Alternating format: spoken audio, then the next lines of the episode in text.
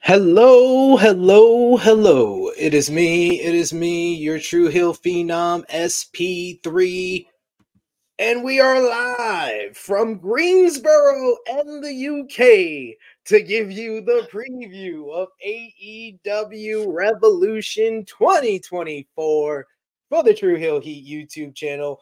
I am being joined by my esteemed colleague in person. I can touch him. I can touch him. He is the true draw, Josh. How you doing, Josh? Doing good. Uh, got here today, so looking forward to this weekend. Absolutely. We are here live in Greensboro for the big show, but joining us, we got to have a special guest for the big show. And we are joined by one of the best in wrestling media, in my great opinion. He is our AEW expert. We bring him on for all of our previews when it comes to these major shows from All Elite Wrestling. You know him from Wrestle Purist, one of the hottest YouTube channels in wrestling media. You know him from Late Night Grin, one of the most consistent, hardworking yes, wrestling YouTube channels. He is Joe Hulbert. Wow. I always say it, the intros are getting better. I feel like I'm giving you more things to say too. It's, it's going well. So uh, I got I must admit though, I feel like I'm letting the team down a little bit today. You know, you guys are like you're on location. You got the, the two man booth going. I, I, don't know. I feel like I'm a little behind here, but uh, I will try my best on behalf of Great Britain for the Revolution preview here, folks. I would have called you over. If you were in Greensboro, yeah. I would have been like, hey, man. I'd have uh, been there, bro. I wouldn't have anything else to do, so I'd have been there it's, it's, it's Greensboro. It's not a lot. yeah, that's why he is. So I would have been right there, but it is what it is, brother yes. Well, thank you all for joining us live. Thank you all if you're watching us on demand. We appreciate y'all for joining us. Show that appreciation back the simplest way possible. Drop the thumbs up on this video. Share this video with all your wrestling fans, friends, and family on all your favorite social media platforms. If you are new to the Tru Heel Heat YouTube channel, hit that subscribe button, hit the bell to stay notified for all the great content here. And of course, sound off in the live chat. We love to interact with all of you live. We will try to highlight as many of your comments as possible. But of course, if you're feeling generous, you want to give back to what we do here, the best way to do that is with a super chat donation that will make sure that we highlight your comment on screen and it goes back to the contributors that you usually see here on the Tru Heel Heat YouTube channel. So we're always appreciative of that. We're a self funded channel, so we always love those support. So we also got in the chat right now, we got Eric Isaac who says, Hey, Tru Heel Heat crew. We got Christopher Kidd who says, We in the chat today. Hello, you heelish people. Hello, you, sir, as well. It's a big weekend AEW revolution. We got Roxy here who says, Hello, everyone. Happy Friday. Thanks for joining us. Uh, I want to give a shout out and a big thanks to our host here in Greensboro, our good friend uh, Kelvin, the blind devil, who is uh, lending us uh, this this humble abode, and his son Kane. We're in his room, so shout out. You know, we got the, the design in the back, the skull design that's from Kelvin, and he got uh, Kane's championship belt. So shout outs to them. We want to give them a shout out for uh, lending us and hosting us here in Greensboro, but we're here live. I'm very excited. We usually start off these previews with the buzz level going into the show. You're here live with me in Greensboro. What's your buzz level? Zero to 10 for Revolution on Sunday. 10 already. There we go. There we go. He got a couple of days ago. He got right at 10. Joe, what about you? I yeah, I can't rain on the parade here. I'm 10 too. I uh I mentioned to you guys before we went live, like if this show was just Sting and a couple things I was interested in, I'd be pretty high because it's a big deal. And the house, as you guys are going to experience, is going to be crazy. But this is not just Sting and friends. This is an all-star card. This is one of the best cards they've ever put together. Sprinkle on top a build that's actually been damn good too. And I think, yeah, 10's the the right mark, I think, for this. Yeah. I always love to leave room to grow though mm-hmm. throughout the preview. I'm gonna go with a nine and a half. I can I can get to a 10 though by the end of this preview. We got uh hello Saturday uh happy Saturday from India from uh Joy Boy. Thanks for joining us in the chat. We got Christopher Kidd who says this card is to make this a great show. I think the sold out crowd, the energy of the crowd, the special kind of like moment that it is to be a part of something so special that's going to be remembered for years to come with Sting. I think that already made the card special, but like Joe said, they have done a great job kind of building to this show as well. Uh, we got Frantic World who says, What's up, SP3, Josh, Joe, and chat?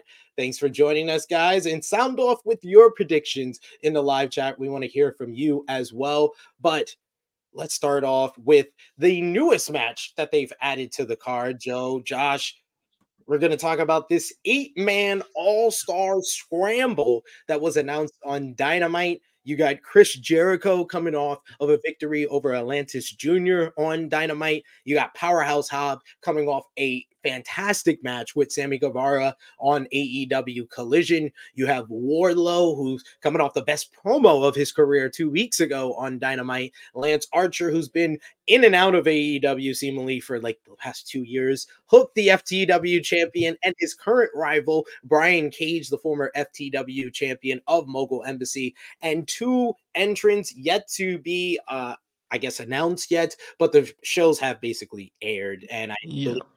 Magnus defeats Matt Sydal. Spoiler alert! Spoiler alert for anyone who wants to watch Rampage. I think I said it out loud so quickly because I don't expect a lot of people to watch Rampage.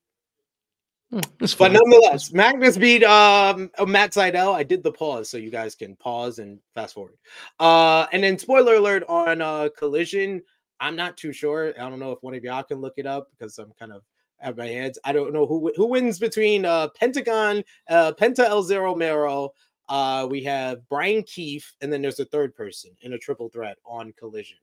So I'll try to look. I will, yeah, I'll seek a spoiler for this for the sake of our for a, to be a completionist of our predictions. I think you know, yeah, I, I, I, I feel I feel because it, it is taped that it is okay, but you know, in case anybody doesn't want to be spoiled, I appreciate Joel for spoiling himself. Somebody said it in the chat. Someone said it in chat. Remember, yeah, oh, there you go. I didn't mind. There we go. Thank you. Thank you. There we go. Shaw and Cookie Cookie the Goat says uh, Dante Martin defeats Penta and Bryan Keith to be the eighth entrant in the scramble. So we got Magnus, Dante is the final two entrants. What do you think about the whole controversy with the Meat Madness match being uh pre- announced on the for this show with Lance Archer, Wardlow, and Powerhouse Hobbs?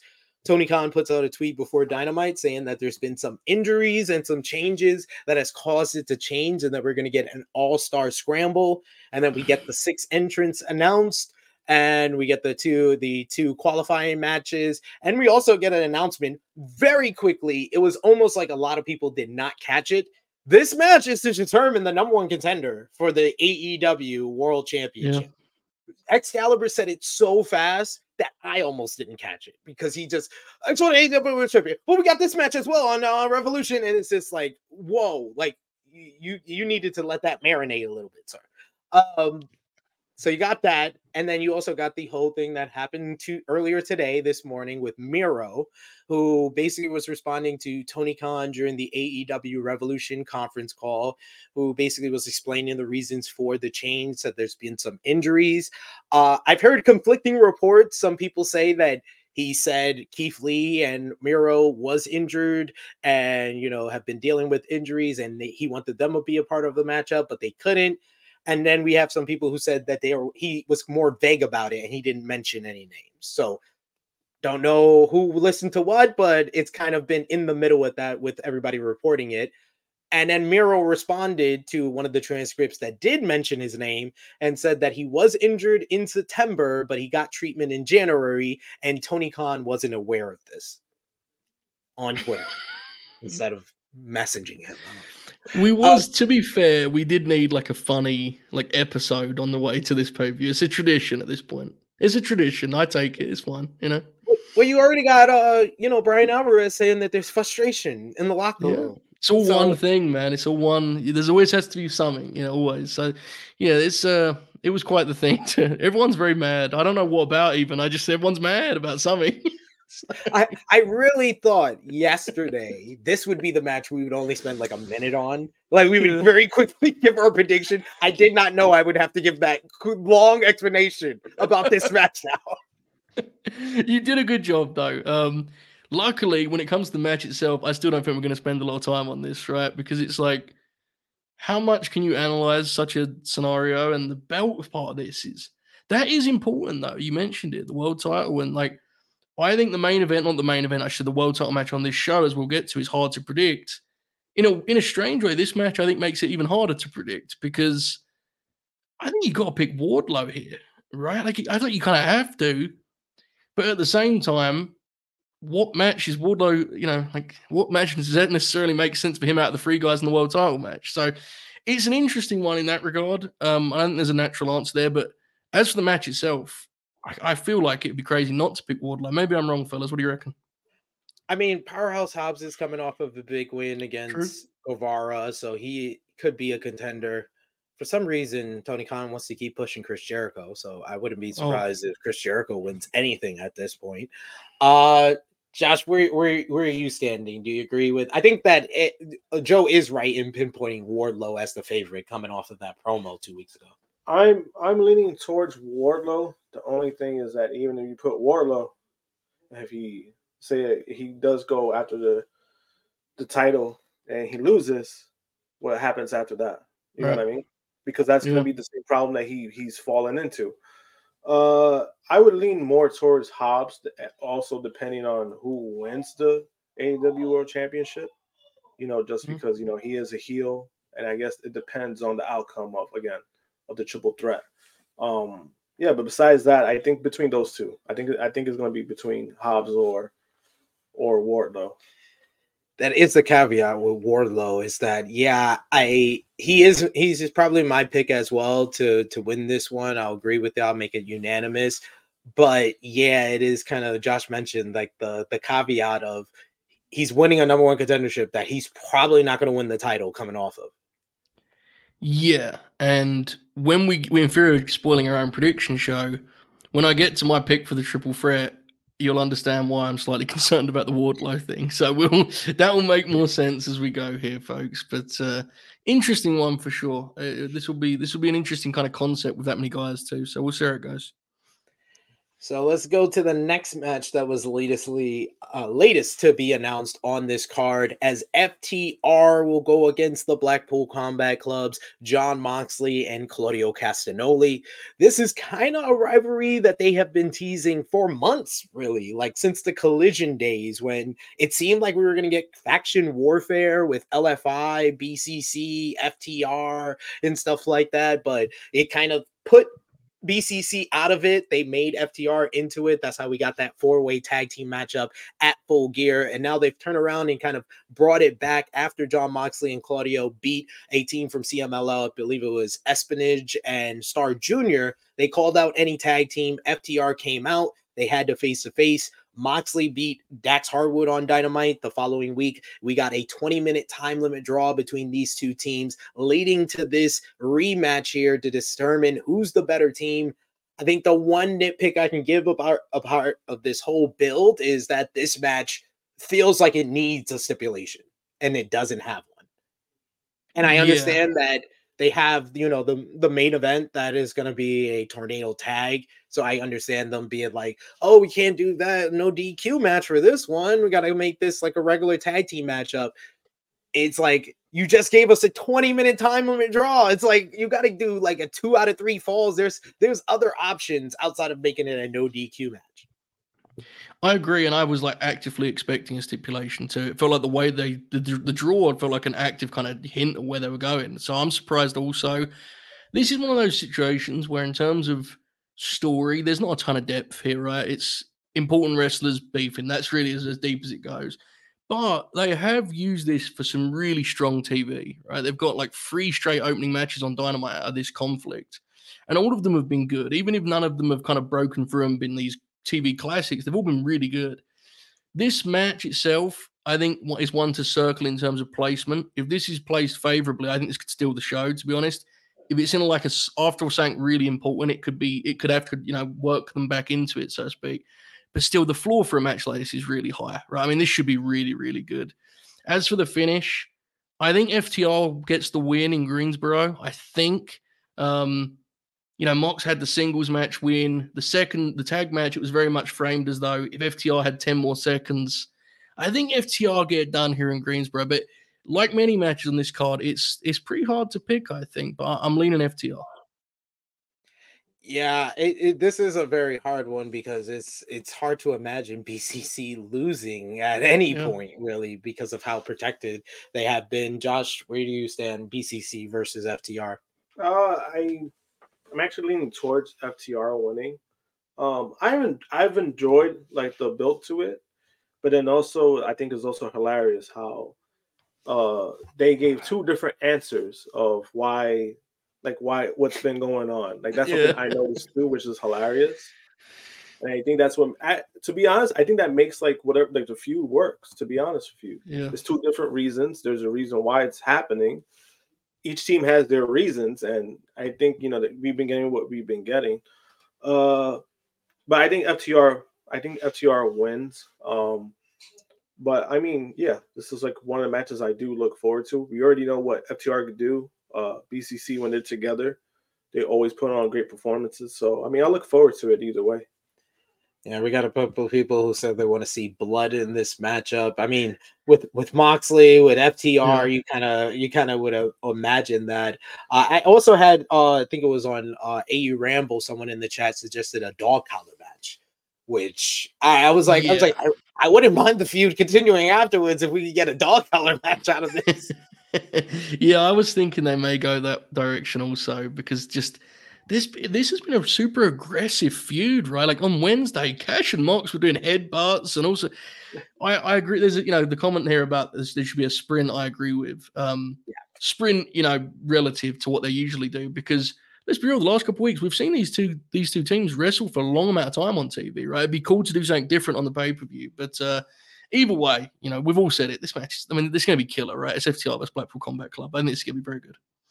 Yeah, like you said, the floor for this is very, very high. Yeah. I am going to make it unanimous. I am going to go with FTR. I think that you can have Claudio take the loss here in this one. Mm-hmm. And hopefully i think that they have a lot of threads that they've kind of put out there in the build too, because i kind of look at the overarching from world's end to this pay per view as the build to Revolution. And it felt like in the early portion, Moxley was built into something else. Like he said, like, oh, it doesn't matter if you're my teammate. So it made me think, oh, maybe he might face Claudio. So maybe they go back to that after this. Claudio takes a loss, and maybe uh, Moxley starts looking at them, start maybe some dissension because I need something to happen with BCC because this feels like feels like a waste of a great concept.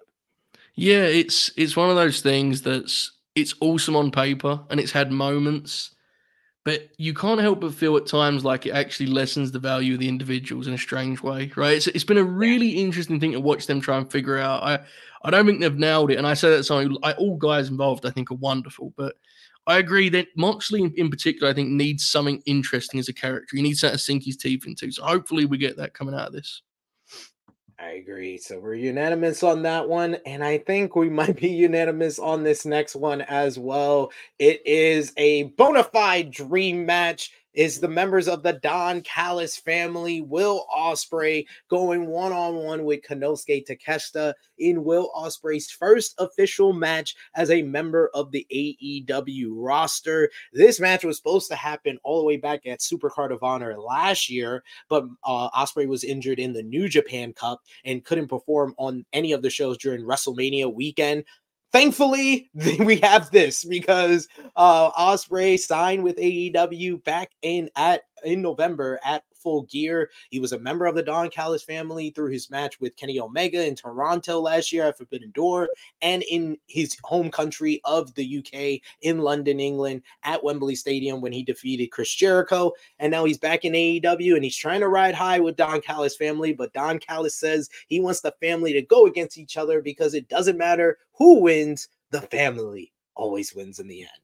So, what do you think about this matchup? I mean, uh, when I found out about this matchup, I was just stoked. I was like, oh my God, because I saw everything else that they were building for this show, and it was like, okay, this is good. And then you add this match, which you talk about uh uh basically like floor or seal the ceiling for this is five or six stars like it's ridiculous these two guys in the ring and the potential that they can offer joe What do you think about the uh, this matchup? What have you think? What did you think about the segment on Dynamite, which was the real build of this matchup? And who do you think wins? Yeah, I'm with you completely in terms of you know the last match we mentioned. Like I said, it could be it's a candidate steal the show. In that regard, this is the favorite, right? I think this one is the kind of front runner in that regard. Um, segment on Wednesday helped too. I thought it came across really well.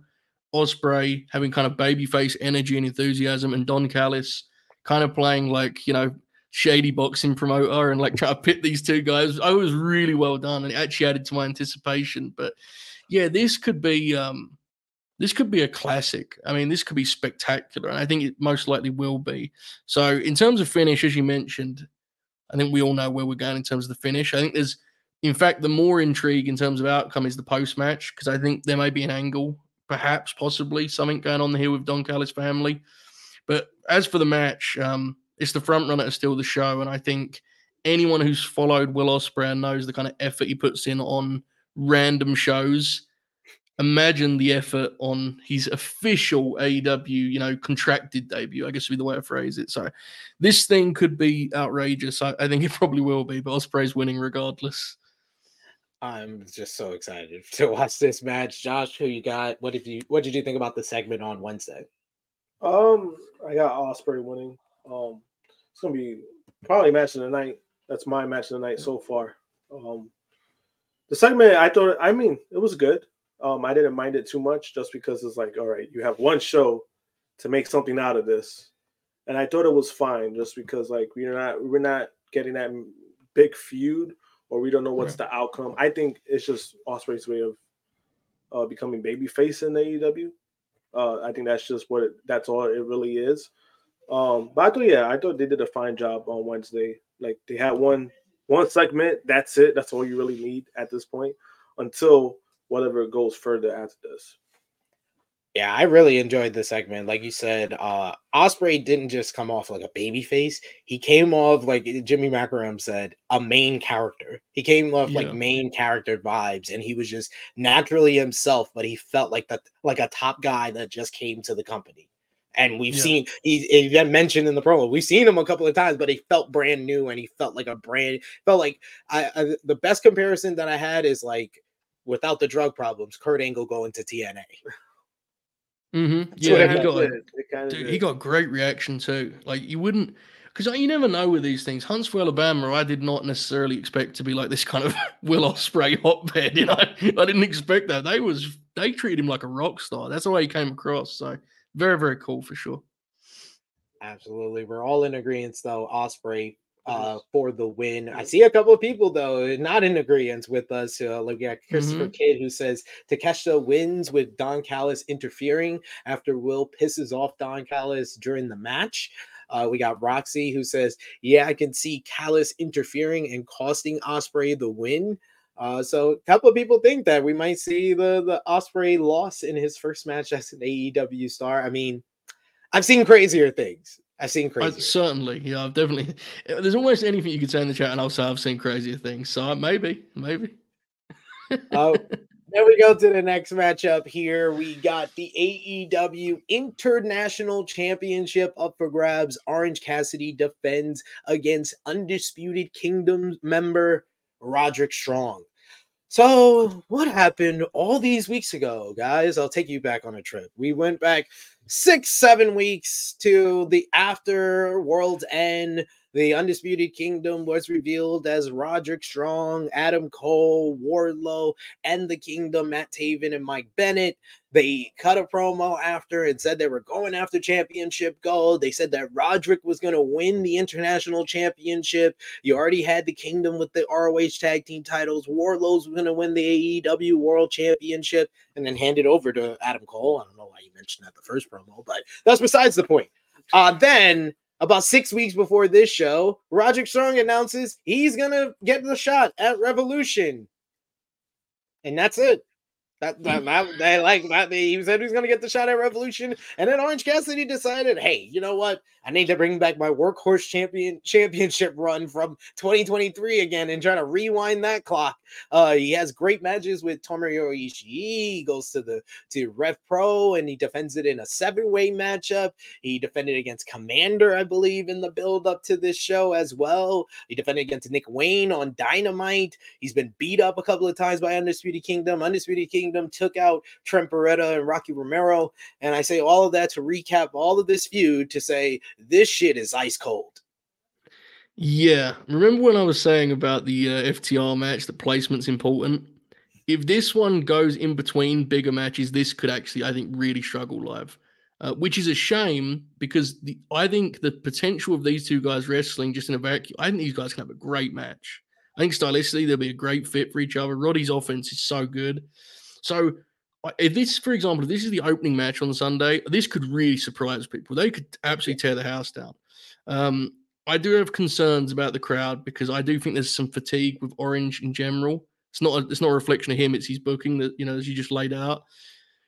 But the big thing here is I feel like they would have benefited. This could have been a great TV main event in the last month, you know, and it would have stood apart. Whereas on this pay per view, it's kind of like the eighth most important match or whatever, right? It's a shame, especially because it feels like you have to do the title switch here. And it's kind of like, will anyone by the end of the night be talking about that? Hopefully, hopefully, you know, hopefully things go well and placement helps them. But it doesn't seem likely, does it? We're, if we're being honest. So, nonetheless, I got Roddy to win, and I'm really excited by a potential Roderick Strong, you know, kind of TV title, mid card title reign where he's working regular. I think that could be great. So, optimistic about the direction wish the match had a little more juice going in, but it could be very, very good. Josh? Uh, I got Roddy winning. Um, I think what it was too was that they announced it a little. Too, they they announced it way too early, in my yeah. opinion. And once they announced it, it was kind of like, oh, all right. Why do we really need a build up? We already announced it, and that's how it came off to me. And you know, maybe that's why. Maybe that's why it wasn't as strong. Um, no pun intended.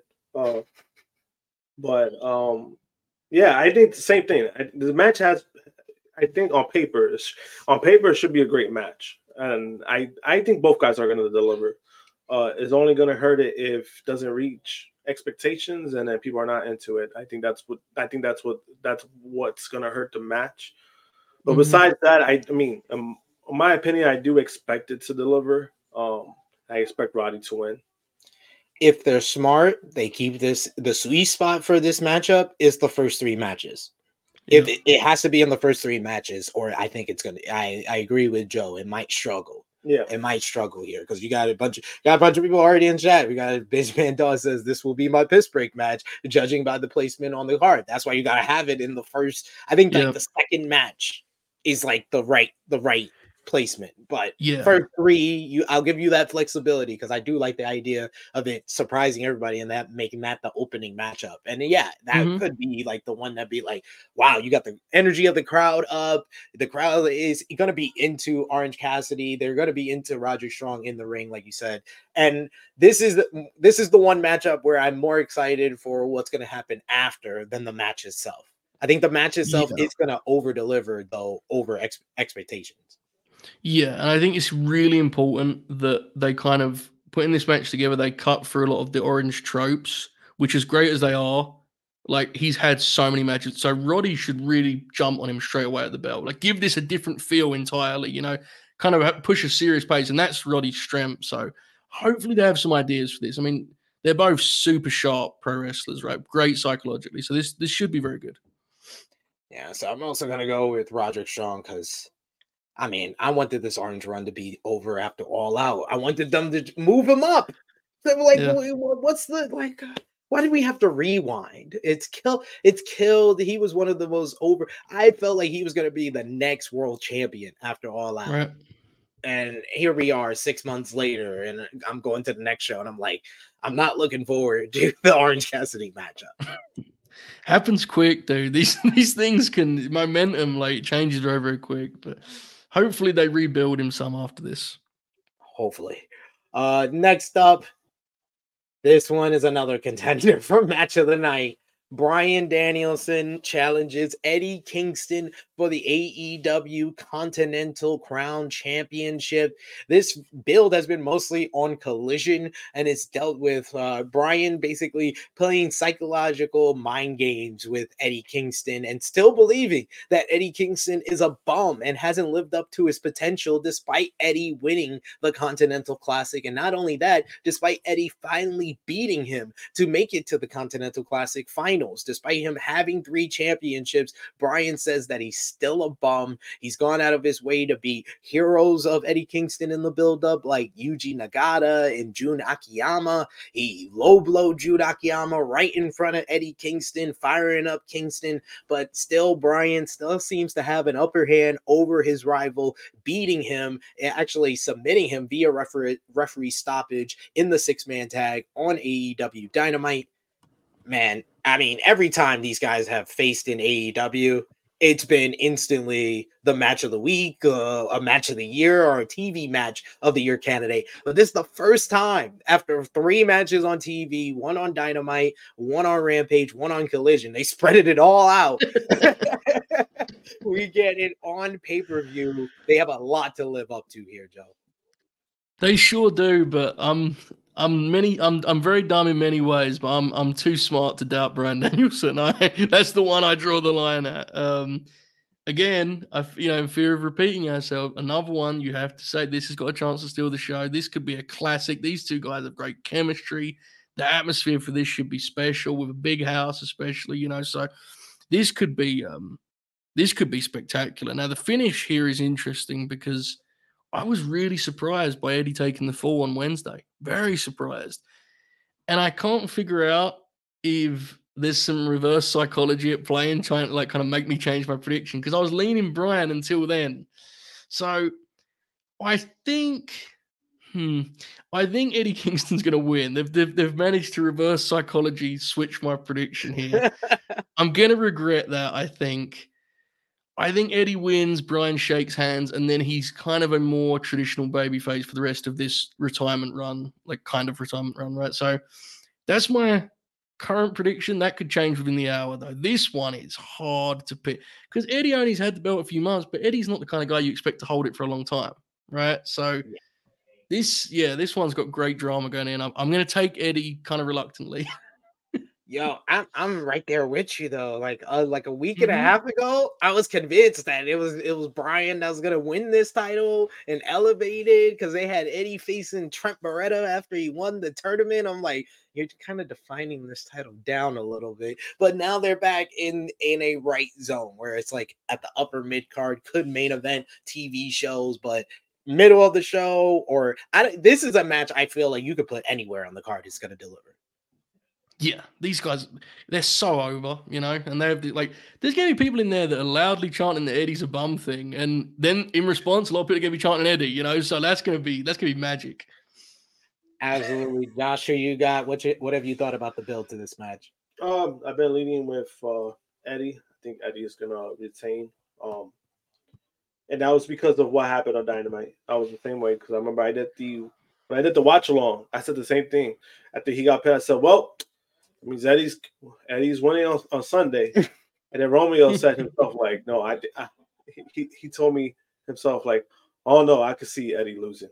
Like he was like he was like straight up about it. Uh, but I love the fact that Eddie Eddie has still retained the fact that we yeah. still have PTSD from all yeah. his losses. yeah, that's the thing too, and I think that's why. But like, to me, I didn't see it that way, just because I was like, all right, he took the fall, he's probably gonna retain and uh, that'll be his way to one up uh, Danielson finally because he beat him the last. Well, besides Wednesday, even though it was like a tag match, right? Uh, the last two singles matches they've had, he's won. So that's something he could have over Danielson's head. The build-up itself has been great. Um, I like the fact that they use like his mentor in the match and stuff like that to build it up. Um, no, I mean, like you said, they had great, great uh, chemistry. Uh, Danielson even after the loss he he took from from Eddie, he's still calling Eddie a bum. So absolutely. uh, we got Modest King who says, Joe, if uh, Bryan goes face, does that mean Nigel is is the heel in their London match? So I think it could be one of those cases where within the framework of the story they're telling, Nigel's the heel. Because let's be real, like he's definitely the heel right now in terms of the way Nigel's a dick. I mean, I love the guy, but I mean, it's not like he's a good guy. But I think it's one of those cases where you let them, you know, Bryan would work heel at Wembley because we know what that crowd's going to do with Nigel McGuinness. So the story you'd tell, Bryan would be the good guy, the protagonist, but he's going to work heel at Wembley no matter what you do with him. That's just inevitable. But definitely that whole, the eventual angle with Nigel could be special, right? Because it's inevitable at this point. It's going to happen. So we'll see. So, so if, if we're doing Nigel, so I, I, I just need to get my Ospreay Bryan match before this uh full time. I I think we're getting. I mean, I, I think Ospreay and Swerve for the world title is where is where we're at Wembley. I think we'll get Ospreay and Bryan. That's a lot of people saying that. So uh, yeah, yeah, I think that's where we're headed there, and maybe some Mercedes Jamie Hayter at like in the next match. I mean, that's for Wembley Stadium. That would be awesome. We'll see.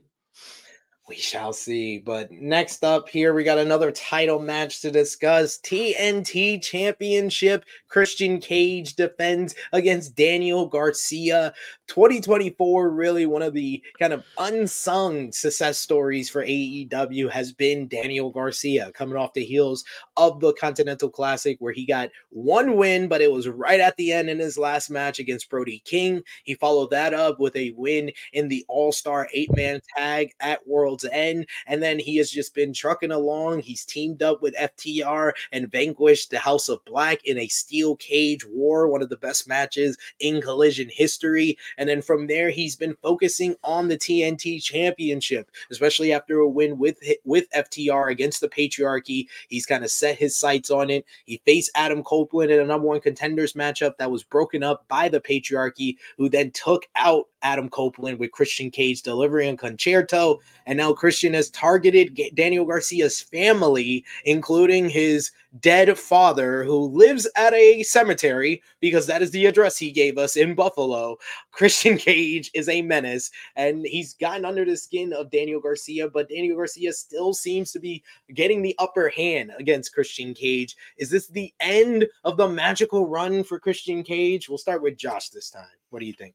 Oh, uh, want to say yes. I do. I think Daniel Garcia is winning only because I think I think Adam Copeland gets involved, and I think that's how he drops the title. Uh, I mean, you can still keep Christian hot even without the title, because even so, like if you really think about it, like his his title run, like it hasn't really been. It's only been about the title when Killswitch gets involved, like when mm-hmm. when all that stuff happens. Anything besides that, it's not even about the title. It's just about him shitting on people, whatever the case may be. So I think in a way you could still keep him like relevant in that aspect. Um, but I do I do think uh, Garcia is winning. Uh, he's been on a real hot streak, and I think this is the best way you could keep it up. Like at least you could, there's somebody that hey, there's some momentum. Let's give them something.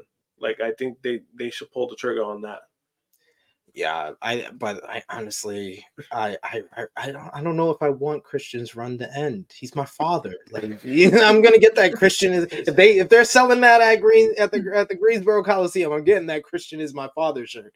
Um I like Christian, but you ain't my daddy. Joe, who you got here, Christian or Garcia? It's another one that I find really hard to call. I I think they may do something a little a little quirky here, a little different. I think Adam Copeland could actually ensure that Christian wins this match. And here's why. This is going to sound slightly strange, but when I explain it, it may make 5% sense. We'll see. I think they could do a deal where Adam Copeland cost Daniel Garcia because, firstly, they're not friends, right? They had a little bit of a chippy back and forth. And then last week, Garcia made it clear that he would have tapped Copeland, which I thought was interesting. And I think they could do a thing with Copeland where he's so obsessed with winning this belt from Christian that he he refuses to let this young guy come in and take his title win. Like you're not being Christian Cage. Like no one else is being Christian Cage with me. And then eventually, I think you go to some Edge and Christian, you know, heel insane old dudes team, which would be would be interesting. But I don't know. There was something very striking when when Garcia looked down the camera and was like, Copeland, I would have tapped you if the match had carried on. I thought that that may become relevant. So a little bit of an outside pick. I'll take Christian via some sort of Copeland uh, interference, but it says a lot about this card, dude. These are two of my favorite wrestlers, and I when we were doing this, I forgot this graphic was about to pop up. It's like, whoa, this is on here too. This show is out. This this card is going to be killer, man. This is another match. These guys, they're made to wrestle each other. They have such similar wrestling mindsets. So really excited for this one. Honestly, I can't believe I'd forgotten it was on here. So up. Yeah. I'll take Christian Cage. Might low key be one of Garcia's best matches. I think if it really yeah. delivers where it could. Um, so I don't think I gave my prediction for the last match, so I'm gonna go different from the both of y'all on both of these. I'm gonna go with Bryan beating Eddie. Yes, my love of Bryan Danielson is greater than my love of New York City and Eddie Kingston. I'm sorry. Uh, Bryan Danielson, the new Continental Crown Champion, but still TNT champion Christian Cage because the title is still important to the story. It's like it's like it's like the undisputed universal championship with the bloodline. That is the symbol. That is the head of the table. He that is Christian Cage's father of the year trophy, the TNT championship. We cannot let that go.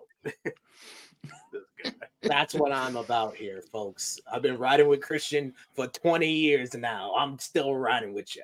Uh, Roxy says, says I'm, I'm with you, uh, SP3. I don't want Christian's reign to end, but if they do it right, they can make this uh, his pursuit of it fun as well. Now, honestly, if Christian loses here, though, I want him to move up to the world title scene. Yeah, because at yeah. that point, it's already run this course. Once, once you, once he drops the title, there'll be no point of going after the title again. It would definitely be. I mean, I'm while I'm not picking it, I think we can all agree it would be a great moment. Garcia getting a title win here would be like, wow, that'd be a moment. So, yeah, this one's yeah, this is another one that's like this thing could be tremendous, man. I'm th- good lord, this show. Special. And then you go from there to, I would say, the best built women's championship matchup in AEW history. Yes, I am giving it that much because this is the most effort that I've seen to an AEW Women's World Championship matchup from not only a story purpose, but from a production standpoint with the color and the black and white and the uh, live promos in front of the crowd. This has been a genuine effort to not only introduce and present uh, Deonna Purrazzo as a contender and a star of the women's division, but to really say that Toni Storm is not just the star of the women's division, she is one of the stars in the faces of AEW. And I think they did a great job building to this match. It's timeless Toni Storm defending the AEW Women's World Championship against Deonna Purrazzo former best friends. They came up together in Japan over in Stardom. They told that story very well in their promos, talked about their matching tattoos. We've seen Toni go as far as to say that you can't erase the past, but you can do your best to change it. And she's put the dagger through the duck uh, matching tattoo. Now it's all about delivering. I think that this matchup will at least be good. Now, if it gets time and the effort is there to have a great matchup, it can be a great match. Joe, what have you thought about the build? Do you agree with my my sentiment and who do you think wins? I think I do agree in terms of the build. Yeah, I think Deonna, I'm a big fan of Deonna, but I didn't necessarily expect her to translate as a personality as well as she has to AEW TV. I think she's actually done a really good job in that regard. And She's played well off the Toni character, which is like pretty challenging to do. Right? That's a big character and a bold character. So I'm with you on the build. The match, I think we all know what they are capable of. Toni Storm can really go. The question with Timeless Toni continues to be can she figure out a way to wrestle as Timeless Toni that doesn't take away from her strengths? So I think this is the probably the best shot they have thus far in that sense. I think stylistically this should be a good match. So I'm pretty hopeful about the match. I think Toni's winning, but I will say, I would be like, you know, if I had the pencil, which God forbid that would be a scary moment for professional wrestling fans, but I, I, I would be a little bit tempted by the Deonna uh, direction here. And the only reason I say that is when Mercedes comes in, I would be going to her pretty quick with that belt personally. And I don't know what a timeless Toni Mercedes Moné feud looks like and that would concern me slightly in terms of like how Mercedes would play with a character. Like I don't know how that would come across, right? But Toni's winning nonetheless, and hopefully the match, you know, kind of fits the build, which has been good and, encouraging. The women's division's getting better. It's not saying to kind of you know do a victory lap for it. Long way to go, but I, I think this has been a, a positive couple months of the division, which is good. Absolutely, a big change from where we were a year ago, or even six months ago. It feels like. Uh, Josh, what do you think about the build? Do you th- agree with my sentiment, and who do you have winning? Um, I actually agree. Uh, they've done a great job. Um, even like a personal story between both of them. Uh, you know, Deonna's playing along with it. Toni's acting like you know the way she's acting, and then she even she even she even went as far as adding a dagger to the tattoo itself. Like she even added to the story by getting something else like tattooed. Uh, you know, like I thought I thought that was some great stuff. And then even the production too. Like when I started seeing the split, I was like, yo, when the, I was like, how the like how is that possible? Like I've never seen that anywhere. Um, but overall, I mean, yeah, I have Toni retaining. The match can be great. Uh, but again, with, with Toni, with, with timeless Toni, we kind of know like what's her style. She's not the workhorse kind of style that she has. Um, but she might bring that out just because of certain things that Deonna has said. Uh, so she might, you know, she might bring that out, and she if she could bring that out, potentially be, also be ha- we are also looking at another great match for this card. So, you know, it could it could really go either way when it comes to the work in the ring. But I I got Toni winning. This is another match though that I feel has to be in the first half of the show. Yeah, this like could struggle. Four or five. It will struggle if it's in the second half. Yeah, especially because within this particular story, you know, Toni is intended to be the heel and Deonna the baby face. And that will, I think, be at odds with what Greensboro wants to do, right? People want to cheer Toni, And Deonna's a natural heel. So and Deonna does not act like a baby face at all. Exactly. Honestly, if the agent for this match is watching, which he should not be, do your work. But if you are watching, you might want to prepare for that. Don't have Deonna fighting from underneath like Ricky Morton. You know, like the people are going to be. Uh, I'm concerned about that, but hopefully they uh, they navigate it well. Hopefully. Yeah, I'm. Uh, this one I am going to agree with you guys. I'm going to go with uh, Timeless Toni Storm to retain because I, I feel though like you you say you're you're you're kind of hesitant about the uh the potential of a timeless Toni Storm and Mercedes Moné. I'm sorry, whether good or bad. I want to see that. okay, see, we agree on that. I'm. I was thinking, you know, kind of. I was like, would I if I just signed Mercedes? Would that be what I do? If I don't know, but look, it will be funny. It'll definitely be funny. It'll be colorful. I'm pretty sure. So. I, I really feel I've been I've been very adamant about this, and I'll tell you because I I've been presenting this on on Twitter and on the different shows I do. But I really feel you got to have Britt Baker come back and be the first feud for Mercedes because that's how you don't rush her into the world title scene. That's a star that's big enough where you can do a two month build to double or nothing for the first pay per view match for her. At least get to double or nothing without putting her in the title scene. Maybe, maybe I. I don't know where I'm at with the with the dentist at this point in my life. I don't know if I'm. I, I, you said it and I my brain went no, and then I was like, well, maybe you explained it. I was like, yeah, that makes sense, but I'm not sure. I, will say this: I think the first match should be Serena Deeb. I think that would be a gr- killer match to get the run started, and it, you know, so. But uh, I definitely get the logic. Like it would be a traditional feud that's away from the belt, so I get it for sure. Yeah, I feel I feel like Serena Deeb. That's that's Mercedes' first TV match. I don't think yeah. that's something that we build to. Oh no, I agree. I agree completely. I actually probably would have I'd probably have Deeb do an open challenge at Big Business where the crowd kind of knows. Because let's be real, like Mercedes is awesome. She's one of the biggest stars in wrestling, but like I want to see her wrestle. I don't want to see her come out and wave, right? Like, let's get her in the ring, man. Let's have a wrestle. That'd be awesome. So that's what I would do. We'll see. I like it. I like that idea too. Yeah. we got Minus King who says Toni has been excellent. Hate the gimmick or love it. She has changed her style, the way she moves. It's remarkable. I, I will say that during the build as well, she's shown that she can turn down the gimmick and just wrestle yes. again. So yeah. I do like that. That is an optimistic sign I agree. for this matchup. I agree. Yep. Uh, then you got here next up, you got the del- what's being called a double main event. AEW World Championship up for grabs. Samoa Joe defends in a three way matchup against sworn rivals, sworn enemies of life Hangman Adam Page and Swerve Strickland. Uh, this all started at the beginning of the new year. Joe was crowned the AEW World Champion, and immediately it seemed like Swerve Strickland had his eyes on the world title. It also seemed like Hangman Adam Page had his eyes on the world title, but for the reason of Swerve Strickland having his eyes on the world title and wanting to keep him away from it. Both men tallied up wins and became the top uh the top spots on the ranking and had a one-on-one matchup, their third singles encounter that went to a 30-minute time limit draw, which led to both men being crowned the number one contender. And then this is where stuff gets a little bit wonky here. We had a six man tag where Hook RVD teamed up with Hangman Adam Page against Joe, Swerve, and Brian Cage. Hangman Adam Page seemingly twisted his ankle coming out of the muscle buster at the end of the matchup. He told the cameraman to get out of his face because he was holding on to his ankle and he seemed like he was selling it. Wrestling Observer said that he broke his ankle and possibly needed an MRI. Then Fightful came out and said that he, uh, people backstage said that, oh, he's very, he's just very good at his job and that he was just selling.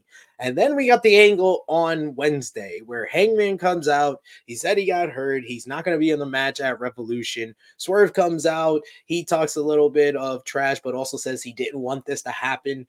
Joe comes out, talks his trash. Swerve talks trash to Joe. And then he says a line where he says, "I'm the guy that broke into somebody, some man's house and uh, threatened their infant child," and you can visibly see it getting to Hangman Adam Page, and he hit Swerve in the back with the crutch, hit him over the head with the crutch, laid him out, and said he's not going to be the world champion. I am, and he was lying the whole time. But what the fuck was the plan? That's what I want to know. That's what I'm confused about. That's why I, I said the and then because it felt like this was a great build until this whole segment where it felt like they gave us. I, I said it on AE Ramble yesterday. I'll say it to both of you guys. It felt like I got to the end of the Scream movie and the Ghostface killer stabbed Sidney in the shoulder. She's like, ow. And then they rolled to the credits. Like they didn't even, they didn't give me the best part of the person revealing the Ghostface and telling me why they're Ghostface. Like, tell me why you did all this, Hangman. I love the Scream reference. I, I mean, I am. Um yes, you're correct. It doesn't really make much sense, but that is kind of based in some ways, though, right? Like just, just, just coming up with these sort of useless plans in order to, in order to hit your your enemy. Um, what you say is fair and accurate. It didn't bother me much because I kind of, I think we could, when you see it coming, it, it plays differently, right? Like we could see it coming, right? So it was, but I definitely get your uh, your critique for sure. But I still am positive on the build, and I think what's really interesting about this is like I think all three guys are feasible winners here, which that does not happen often in triple threats. Now, at this point in the program, I'm going to go into some fantasy booking. Now, before I go any further, before they get mad at me, uh, my friend Charlie at Wrestle Purist, she she came up with the, the kind of centerpiece of this idea, and then I polished it up some with the late night grin Discord. So, fellas, here's what I've got for the finish. Okay. Samoa Joe has the choke on Hangman Adam Page. Swerve, in the meantime, climbs up to the top rope for the big swerve stomp. Right, he rises up. The people stand up with him. Swerve's about to hit the stomp on both of these guys and win the world's title. Hangman flips off Swerve, taps out, sacrifices the match, and says, "If I ain't winning this thing, you certainly ain't winning it." Joe retains the world's title. That's the finish that I've that I've kind of stumbled upon while using my smarter friends to come up with this. So that's my pick. I'm gonna kind of reluctantly say Joe because initially I was convinced he was losing here, but the way they've told this story, it feels like Joe's escaping with that belt to me. I don't know. I I think he may lose it at big business, honestly. But um, the one issue, of course, with my prediction is that would mean Joe is wrestling Wardlow at some point, which we don't need to do that. So uh, we'll we'll avoid that part of it. But, but nonetheless, I got uh, I got Joe. I think. I, I, I like the explanation. I love that finish. It's it's some it's something like we read saying here on the channel about uh Hangman. Basically, you can see Swerve's about to make the save, and he just taps out just so he doesn't and he doesn't win, and so Joe can keep the title. So I, I can I can see that happening. What about you, Josh? What do you think about the build? What did you think about Wednesday segment, and who you think wins? Um, I've liked the build. Um, Wednesday segment um, it didn't bother me as much just because like I kind of expected bullshit. Um, but it was just more funny like to see it happening because we were like, ah, you see, we knew he was fucking lying. But um, I don't know. This match could go either way because like when I was talking about it with Chris a couple of weeks ago, at in fact, I was like, you know, like the, we were talking about it the moment where we felt like it was a double turn, like when we felt like Swerve and Hangman double turn. I was like, yo, I have a feeling that maybe they could go with Hangman winning the title back, right? That's something that he's been wanting for a long time back. And then, you know, you have another match between Swerve and Hangman, and that's how Swerve wins the title. Like that would be his way of significant, you know, like not only owning Page, but then the moment that he did it again, it's for the world title. That was that was the angle that I, I was going with. Um, it still happened. It's just now it's like I could either see that happen. I could either see Hangman winning or Joe winning. I don't see Swerve winning yet. And I think that the reason why is because uh this wouldn't be a really good spot for Swerve to win just yet. Like as much as momentum he, he's gotten the last few months, I just think he he needs it to to be in a moment where it means something. And because, you know, obviously we have the Sting retirement. The Sting retirement is gonna, you know, I'm not gonna I don't want to use the word overshadow, but because that's a given, you know what I mean? Like that's right. already, you know, so you can't really take that away from Sting. It's just that if you want Swerve to have his moment, it's not I don't think it's gonna happen Sunday. Yeah, I, I feel like Swerve has to win where he is the biggest thing that happens on the show. And regardless of if he wins or not, he's not going to be the biggest thing on this show, unfortunately. But uh, I mean, it, I love the fact that, like Joe said, that everybody kind of has their their story and the reason why they can win this matchup. Like Swerve has been the hottest star and been pegged as the next world champion for months, ever, especially ever since Full Gear with his match with Hangman. Hangman just turning heel and the masterful double turn they did after the 30 minute time limit draw and everything that we've seen before that, where it seemed like Hangman was going away from kind of saying that he wanted to keep the title away from Swerve, and he was saying, "Oh, I'm I'm going for the world title," and I called it from the beginning. I was like, "That's a veil. He's lying. He, that man is a liar. He is lying right there. He is only focused on the world title because Swerve is." And then he admitted it after the the 30 minute time limit draw. So I love that we've seen more of this. That the reason why I wanted the explanation is because it's very simple. It's like one line. Yeah. Like I was gonna fake until Sunday, and then you mentioned my child.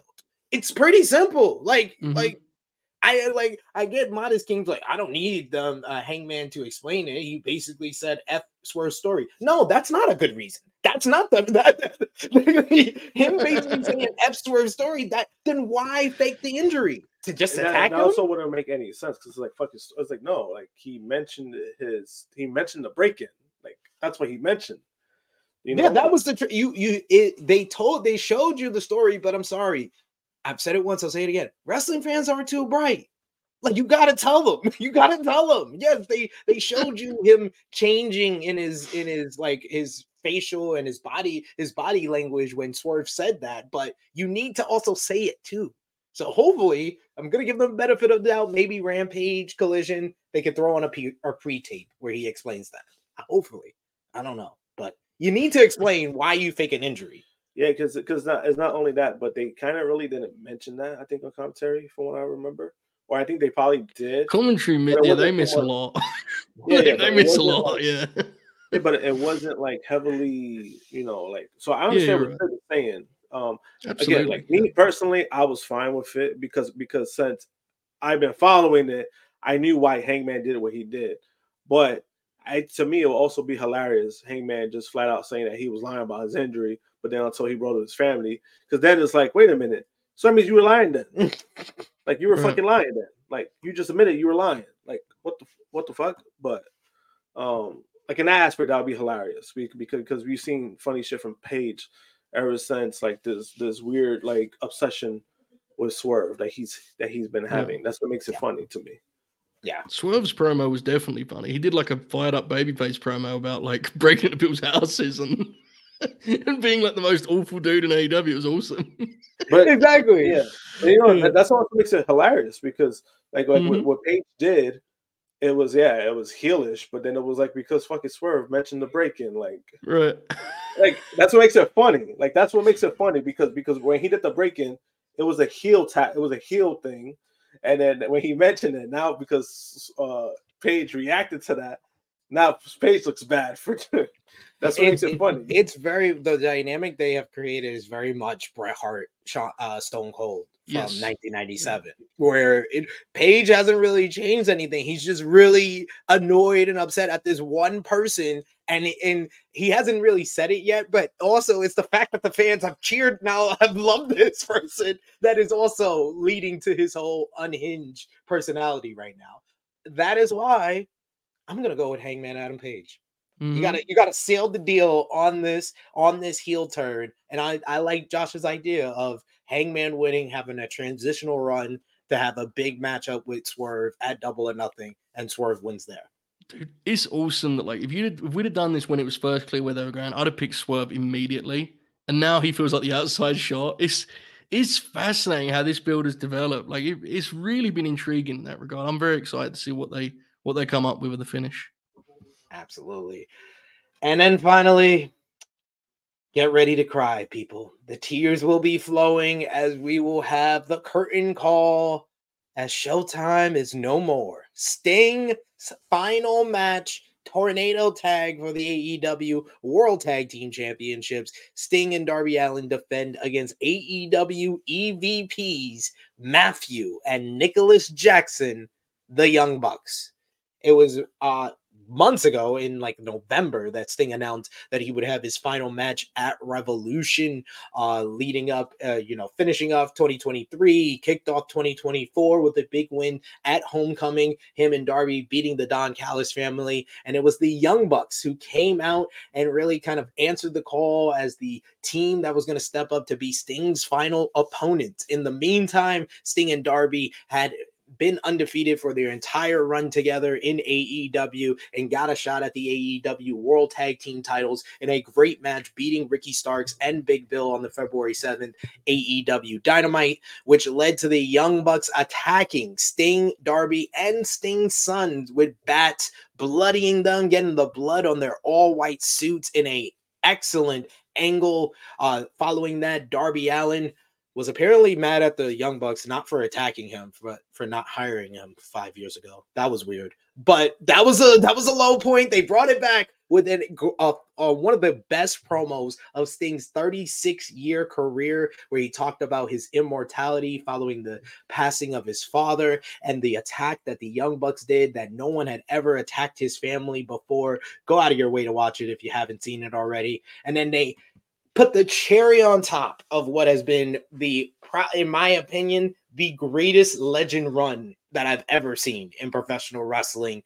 As Sting, in his final appearance on Dynamite, came from the Raptors for the first time in nearly 25 years to make the save for Ric Flair and Darby Allin, who are being attacked by the Young Bucks to close out Dynamite this week. Joe, what type of emotions are you having? How long you've been a Sting fan? What does this match mean to you as a fan? And what have you thought about the build? Who do you have winning on Sunday? Love the build. Um, and as far as Sting, it's kind of surreal because my instinctive answer is that it hasn't fully set in, which is which sounds incredibly dumb considering they've been telling me for about five months this is when it's happening. But there's Sting has been around for so long in some form or fashion and because he was already gone for a little bit, it's always felt kind of baffling that he's been able to do as much as he's done in AEW, right? So, like, I honestly think it's going to be one of those deals where in a month's time, when I'm reviewing Dynamite or whatever on, on Wrestle it will actually strike me that like Sting's not a presence on the show anymore. Um, it's been a three year run, dude. That's insane. Like that's ridiculous, honestly. So, so yeah, it's uh, I expect I'll get emotional watching the show on. Mean, it doesn't take much to get me emotional, to be fair, but I'd imagine they'll get me on on Revolution. I think Tony Khan is not necessarily great at like pomp and circumstance, but he loves Sting. So I think he's going to pull out everything he can do to make this special. I think he'll do it. So it's going to be very, very moving. The build has been spectacular. The Bucks have been perfect kind of foes for for for the heroes, right? And Greensboro is going to be red hot for this. Um, the finish is more I think, in question than you would expect considering the scenario. Retiring wrestler who's going in with the belts, it should be obvious, right? But I don't know if it is. So I'm going to pick the Young Bucks. I am. I'm going to pick them. That feels like the smart pick. I definitely think, though, there is a chance that Sting and Darby win and these belts go up in a tournament. Like, I think that's absolutely in play. Would not surprise me at all. So, again, in line with the rest of the show, it says a lot that this match, I think, is a questionable finish. I don't know if we know quite what's going to happen. So, my guess, though, I think Sting's going to have like this kind of defiant, you know, kind of uh, last stand before he gets put away once and for all. So, I think the Bucks win. Very, very excited for this match. And you, you you mentioned you know earlier about Bryan beating uh Kingston made the you know the prediction for that matchup yeah. a little bit more unpredictable. That angle on Dynamite with the Young Bucks and Sting and Sting standing tall at the end, it kind of leaves the door open for the Bucks to win on Sunday. And Sting, you know, he's so old school. He would want to go out on his back. I'm gonna let Josh pick first, and then I'll give my prediction. Josh. Uh, I think the Young Bucks are winning. Uh, as much as that, every time we, you know, when we do the predictions, I always say, "Yo, Sting never loses." But I think in this scenario, it's not only because of that, but because we also know a while back the Bucks were supposed to get the titles, and FTR didn't want to do the job, so that's why they were in the position they were in. Uh, and I think that this is their way of getting back on course to that. Um, on the uh, on you know when it comes to Sting himself, I mean everything that he's been he's been doing and has done has been incredible. This is something I kind of like you know when I spoke about it on Wednesday when I was like you know how excited I was going. You know, not only what I, what I'm excited about and what I'm actually happy about not only as a fan, but just as a human, that the man is going out on his own terms. He chose his opponents. They're letting him do whatever he wants when it comes to it. Uh, he's making up for what could have been in WWE. And I think to me, like knowing Sting, that was important too, because the way everything almost ended was just like it was pretty sour.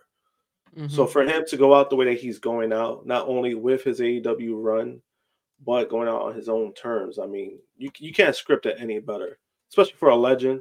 Man has never lost a, a match in AEW, and he's also smart enough to know he can't do singles matches. That's why that's also what I've well, respected about Sting. Is like Sting has never been a selfish guy.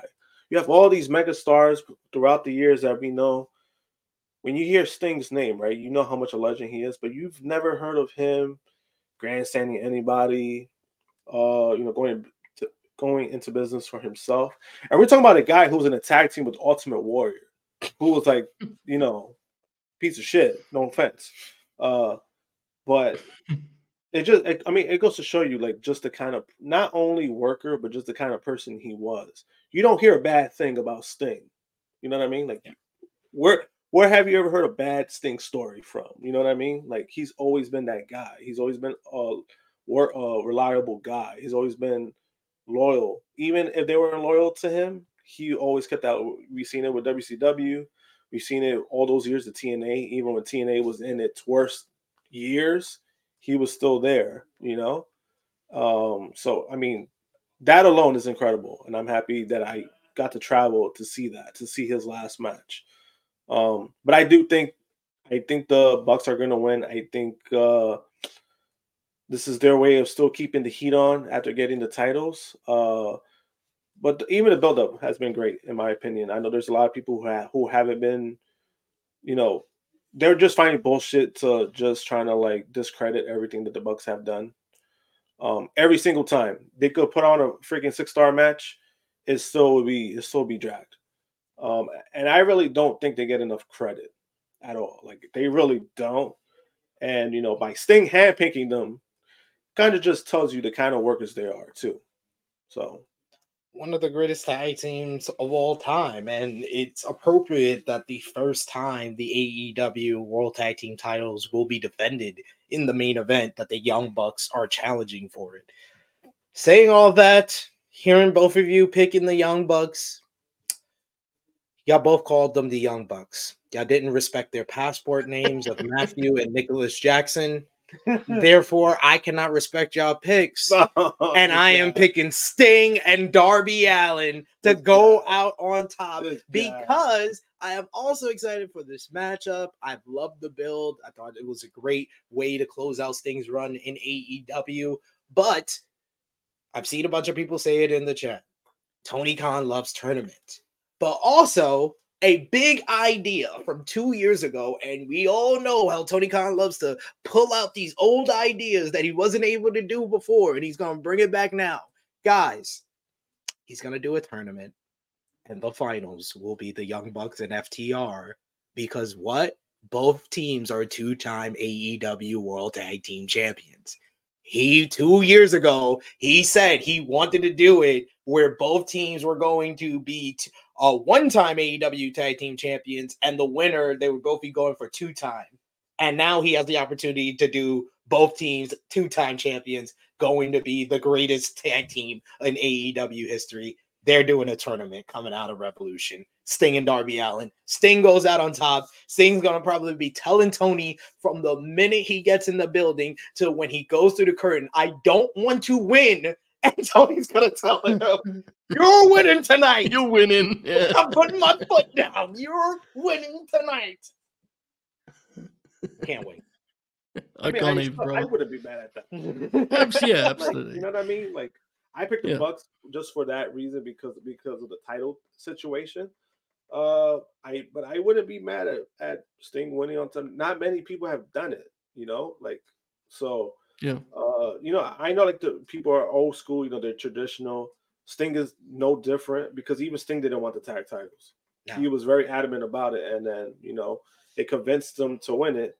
So you know, this is a situation where either way, I'll be fine. Yeah, me too.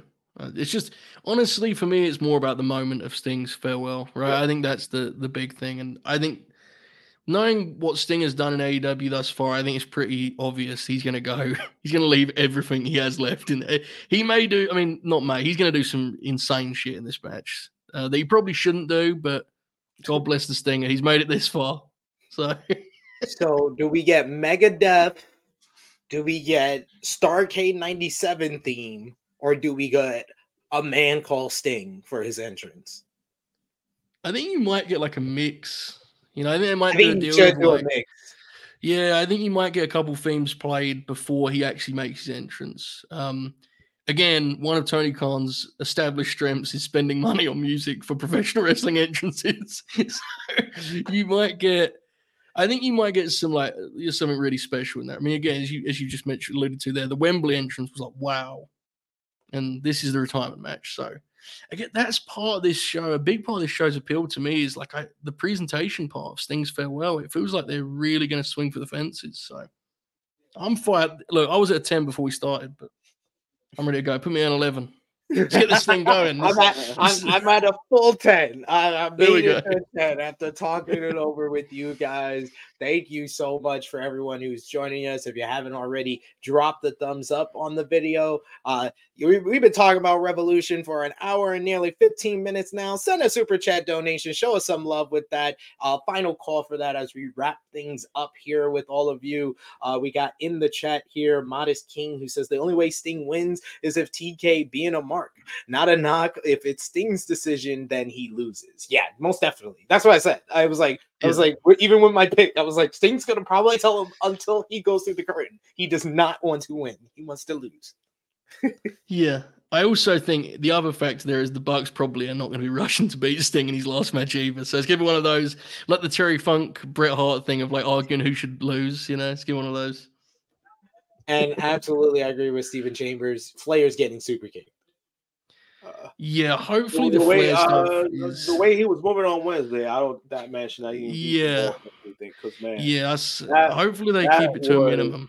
oof, that was He looked- uh, He looked brutal. Romeo. He looked brutal. Romeo is one of the biggest Ric Flair fans that I know, and even he was just like, "Don't fucking put Ric Flair out there at all." Like he sh- that Yeah. man should not be doing. He should not be physical himself. Should not be taking bumps. Should not be doing any of this stuff. And I, as much as it'll be hilarious to see him get kicked, it's just I don't know deep down if I really want to see that on a human level. on a human level, jeez. Uh,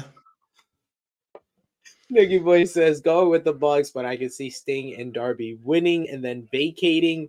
Uh, we also got here Roxy who says he's 75. I know, but I just want to see the Young Bucks go, I'm sorry, I love you. and then super kick You see, now you mention it that way. Just one kick, Rick. Just one kick. Just one kick, Rick. You, you, we let you do the high poke and the chops because because that was like one of the slowest eye pokes I've ever seen in my life. Like, it Yeah. was just, it's like, bro, how how can you not see that coming? You could have ducked that. He like dropped the bat first, and he did. That was like, oh, And then he threw those punches he threw. Whew. oh man, that was Yeah, like, it was interesting. oh. But I'll give him credit. He still threw a better punch than Shane McMahon. Uh, I'll give you that. Not saying much there. Um, well, yes, a couple, a couple of folks, give us your final predictions for Revolution as we wrap things up here. King Potato saying, "Thanks, guys, great show as always. Enjoy your weekend and Revolution." And yes, I'm very excited. I'm at a ten. And I think it's going to be one of the best shows AEW's ever delivered. So I'm very glad we had Joe Hulbert to preview the card, break it all down, talk about it. Joe, I know you're going to be doing so much content over the weekend with all the different places you contribute to. So let the people know where they can follow you on social media and what you got going on. The floor is yours.